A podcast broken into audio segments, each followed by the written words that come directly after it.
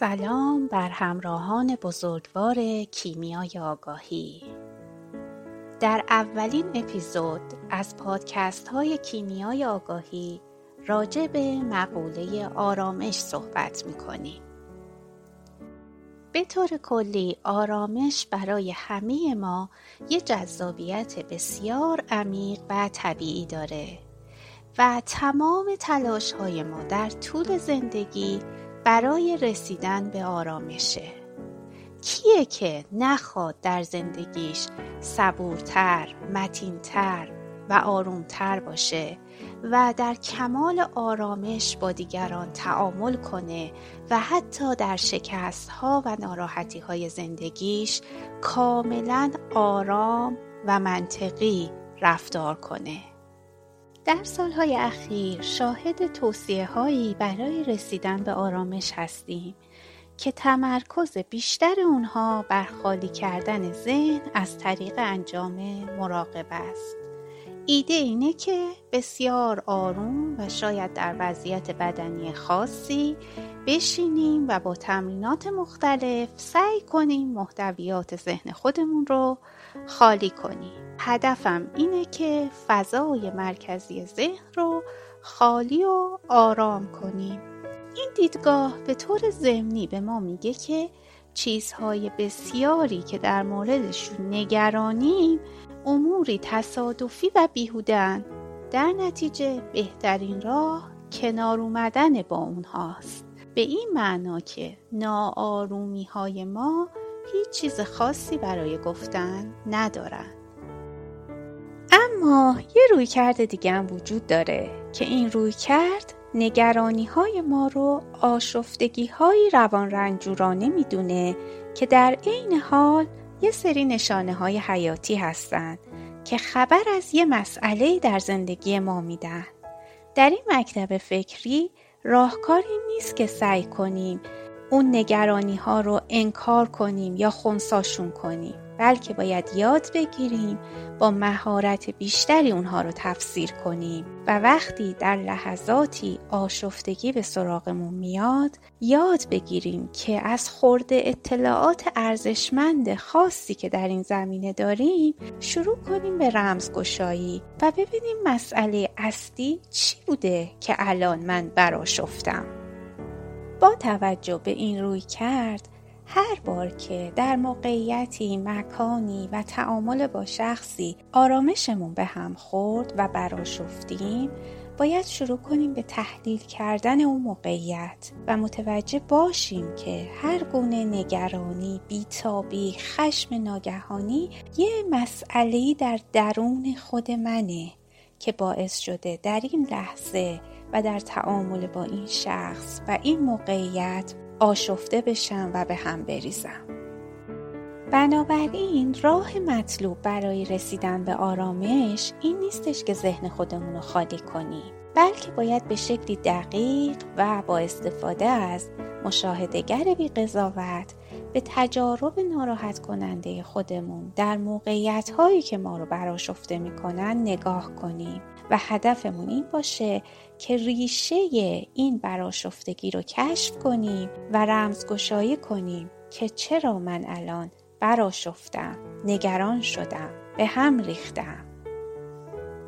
در این اپیزود می‌خوایم با همدیگه یه طیفی از مسائلی که سرچشمه استراب ها، خشم ها، عصبانیت ها و براشفتگی های ما هستند رو بررسی کنیم و علتش رو بشکافیم و ببینیم هر کدوم از اونا چه چیزی رو می‌خوان به ما بگن و چه مسئله از ما رو می‌خوان به ما نشون بدن.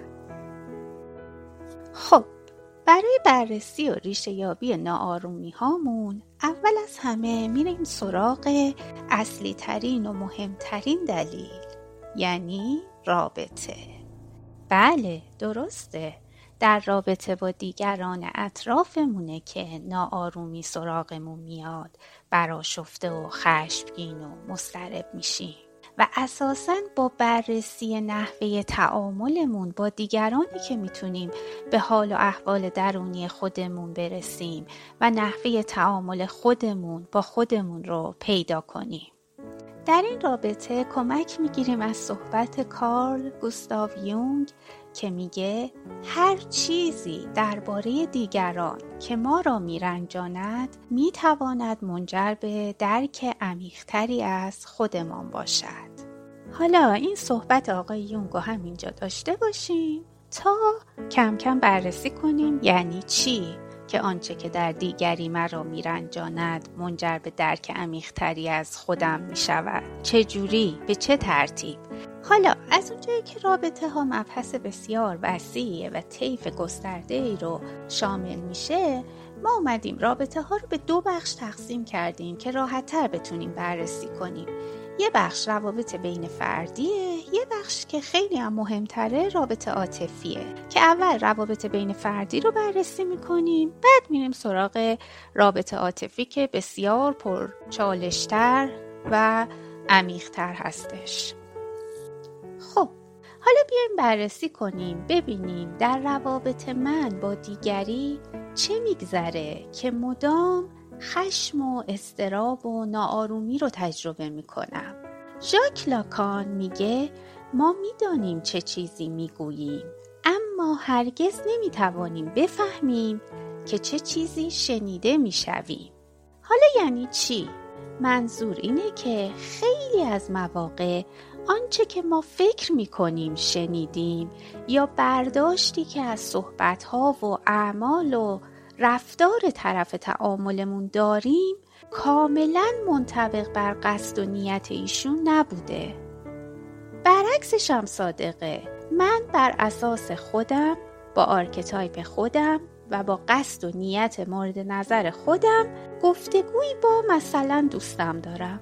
ولی آنچه که ایشون میشنوه و برداشتش بر اساس خودش archetype خودش و تفسیرش از صحبتهای منه و می‌تونه کاملا متفاوت با قصد و نیت من از اون گفتگو باشه.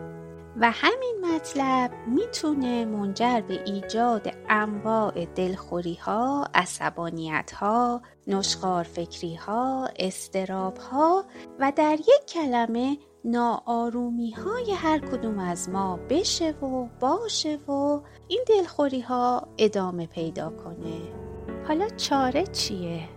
یکی از راه های اصلی دستیابی به آرامش داشتن قدرت تشخیص و تمیزه. درست ببینیم درست بنامیم. یعنی اینکه بتونیم حتی در وضعیت های بسیار چالش برانگیز بین عملی که یک شخص انجام میده و عملی که مد نظرش بوده تفاوت قائل بشیم. با یه مثال بزرگ نمایی شده شاید بهتر بتونیم اهمیت این داشتن قدرت تشخیص و تمیز رو درک کنیم. فکر کنین قتلی اتفاق افتاده.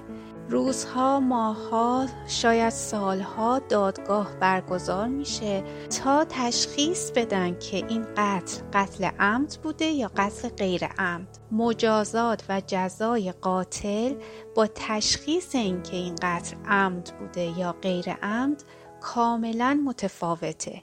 پس لحاظ کردن قصد و نیت طرف تعاملمون در برداشت های ما از رفتار ایشون و در نتیجه آرامش ما و یا ناآرومی های ما تاثیر به سزایی داره.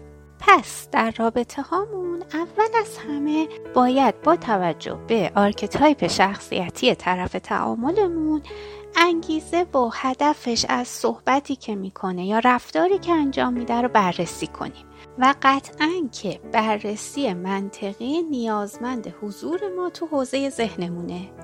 اما اتفاقی که میافته اینه که در تعاملاتمون بیشتر احساسات و عواطفمونه که حاکمه و حتما که در شرایط حاکمیت عواطف دیگه ما قادر نیستیم بررسی منطقی و از حوزه ذهن داشته باشیم. بنابراین قدرت تمیز و تشخیصمون رو از دست میدیم و به سادگی و به شکلی فاحش دچار اشتباه میشیم و در تعاملاتمون قصد و قرصهایی رو برداشت می‌کنیم که اصلا همچین نیاتی در بین نبوده و همین باعث بروز انواع واکنش های احساسی از طرف ما میشه که خیلی مواقع موجه هم نیستن.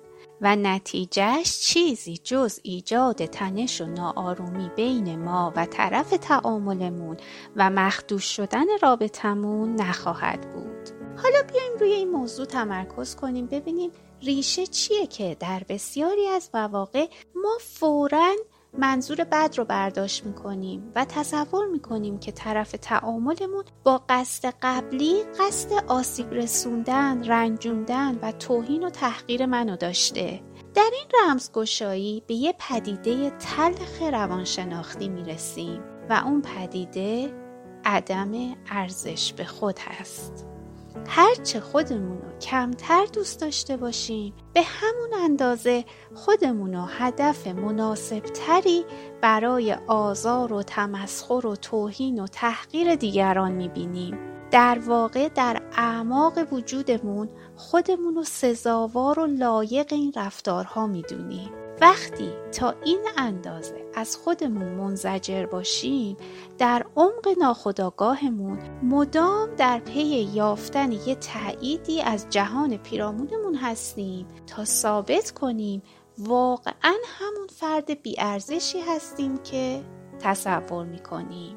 معمولا هم چنین تصوراتی که از خودمون داریم و انتظاراتی که در پی اون تصورات پیش میاد در دوران کودکی ما شکل می‌گیره که مثلا یکی از والدینمون با رفتار خودش این تصور رو در ما ایجاد کرده که حقمونه که سرزنش بشیم. در نتیجه وقتی وارد جامعه میشیم انتظار بدترین رفتارها رو از دیگران داریم. نه به این دلیل که این انتظار لزوما صحیحه یا لذت بخشه بلکه برای ما آشناست. چون آشنا به نظر می‌رسه و ما هنوز در بند الگوهای متعلق به گذشته هستیم این میشه که به صورت کاملا ناآگاهانه همون الگوها رو تکرار می‌کنیم.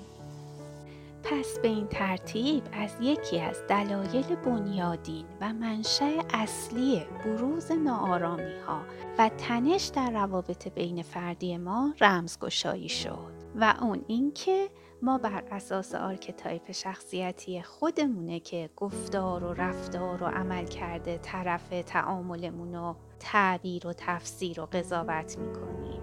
و علاوه بر این متوجه شدیم که دلیل اینکه در بیشتر مواقع تصور می‌کنیم که طرف تعامل ما با سوء نیت و با قصد رنجوندن و توهین و تحقیر ما کلامی رو عنوان می‌کنه یا رفتاری رو بروز میده عدم ارزش به خود عمیقیه که در ناخودآگاه ما ریشه داره. و این مطلب هم به دوران کودکی ما برمیگرده. و این الگوی فکری و رفتاری از همون موقع در ما شکل گرفته و نهادینه شده. حالا که این مطلب رمزگشایی شد از حالا به بعد هر جا که از گفتار و رفتار افراد مورد تعاملمون به هر ترتیبی خشمگین، براشفته، رنجید خاطر و مواردی از این دست شدیم اول از همه یه سر به خودمون بزنیم. حالا تا اینجا این مطلب رو داشته باشین تا در اپیزود بعدی از یه بود دیگه دلیل ناآرومی هامون رو ریشه یابی کنیم. به امید خدا ممنون همراهیتون هستیم.